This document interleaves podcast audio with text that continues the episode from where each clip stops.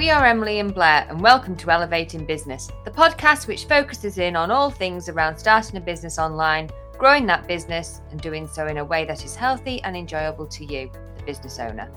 Before we dive in, be sure to visit our website at emilyandblair.com, which you can use to work your way through starting a business online step by step, and it's completely free.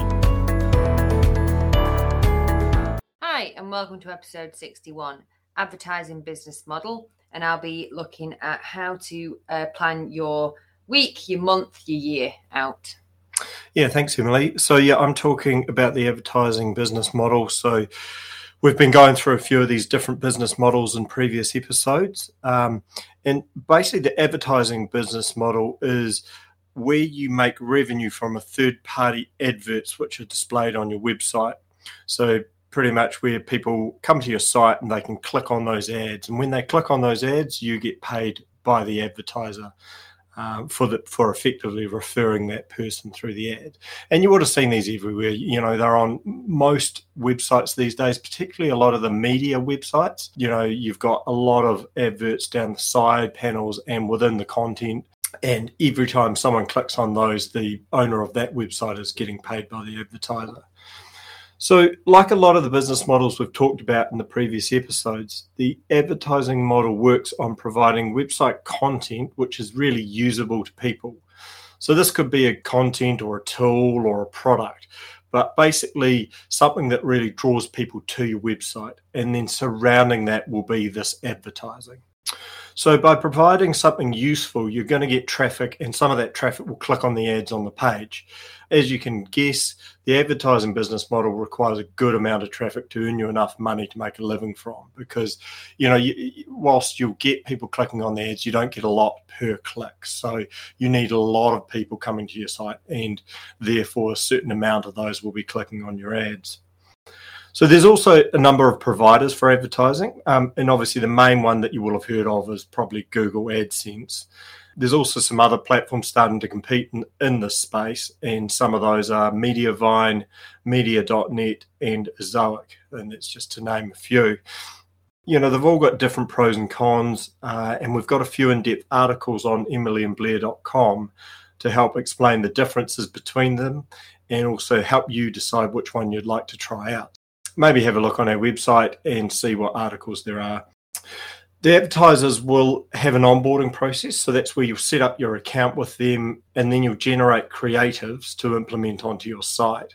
So this kind of normally involves setting up which pages the adverts will go on. So you can select, you know, they don't need to go on all the pages of your website. You can select which ones you want them to go on, whereabouts on the page they're going to appear, and also setting up the size of the adverts to suit the design of your site. So there's quite a lot of flexibility with getting these set up.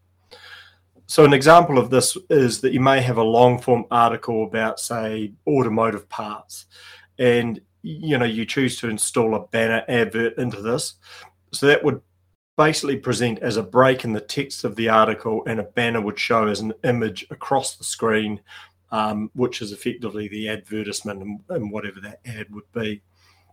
Another option could be where you don't want this advertising banner, you know, t- to be sort of dominating of your content. So you can choose to uh, install one in the sidebar, you know, where the image appears within that sidebar for that page only.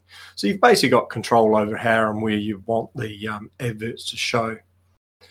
The key areas to focus on with this business model is to set up a site which features a strong offer. You know, so you need to draw in large amounts of traffic and then set up your advertising placement in a way that it doesn't conflict with that offer. So you don't want to have, you know, good content, but it's just full with heaps of advertising because that will turn people off from the site and they will actually disappear before they actually start clicking on any ads because they haven't actually been able to read the content they come to read. So there's many examples of that where the, advertising is simply dominating the offer. You know, you would have seen it a lot on some of the news or the spammier news sites. You know, you click on there and there's just ads all over the place, and you can't actually read the stuff you want to read. And there's nothing more frustrating. So you've got to be careful and find that that fine line between providing enough advertising to get some revenue, but also being able to um, show the offer that people actually came to your site for. So the way these guys work is that they use a lot of um, tracking. So they'll they'll start tracking certain users on Facebook and things, and then they are able to retarget them with ads on your site. So a lot of the time, the sites adverts that people are seeing will be quite custom to that person, and that's like you know if you go to a new website and all of a sudden it's showing you ads about that holiday in Turkey that you were looking at, you know, on a previous website. And the way they do that is they track your use and then they retarget ads specific to you on the site. So it, it can be quite good because you, as a site owner, are effectively showing the person adverts of things that they're interested in or things that they've looked to purchase uh, recently. And so it's more likely that the person will click those ads because of the fact that they're actually relevant to the person. So that is quite a good part of the business model. I guess in conclusion, it's a good model, but you need tons of traffic for it to work. Um, you can also do a bit of a pseudo mix of this business model with others.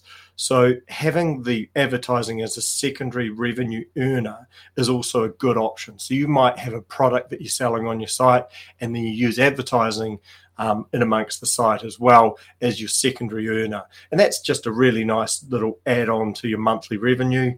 Um, you know, we do this on some of our sites, and it's it's just a, a nice little addition to what your main offering would be and it doesn't actually compromise that main offering. So that's the key thing to make sure that the advertising doesn't, um, you know, cloud the uh, the rest of the offer.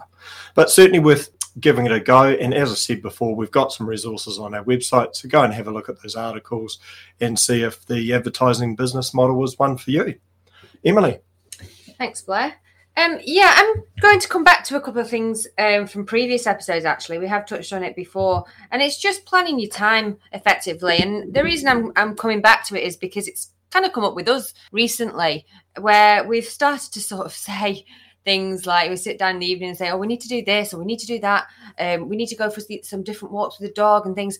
And we've actually planned um, some time uh, later today, actually, to replan our week and some of our time a little bit better to put in some of these things we keep saying we need to do, and we we go week on week and we haven't done it. And so we are really going to replan our time a little bit as well.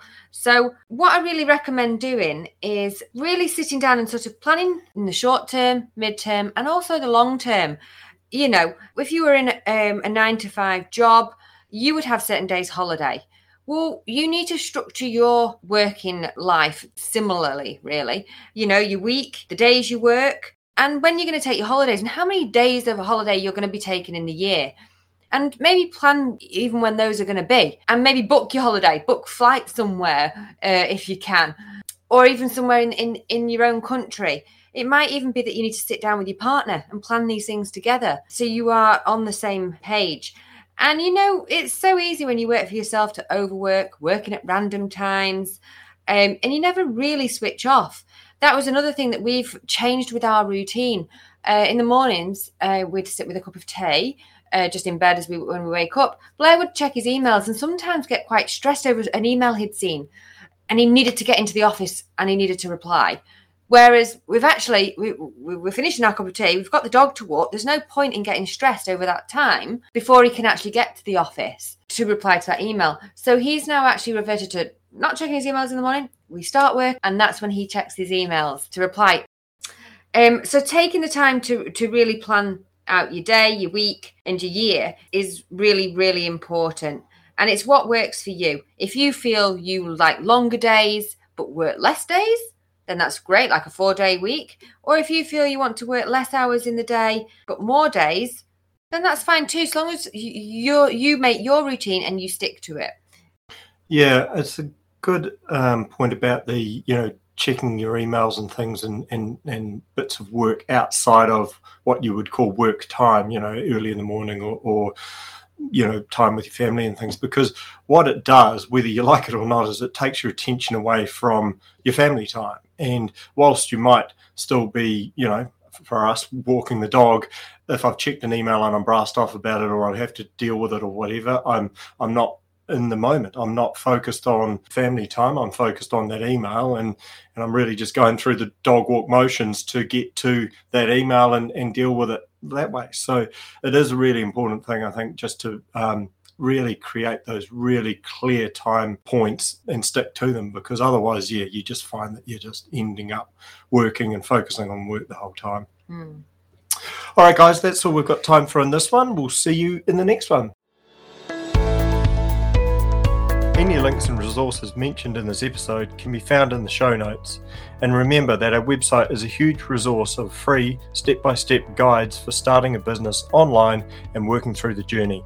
If you like what you're hearing, then please subscribe to the podcast and share it with a friend.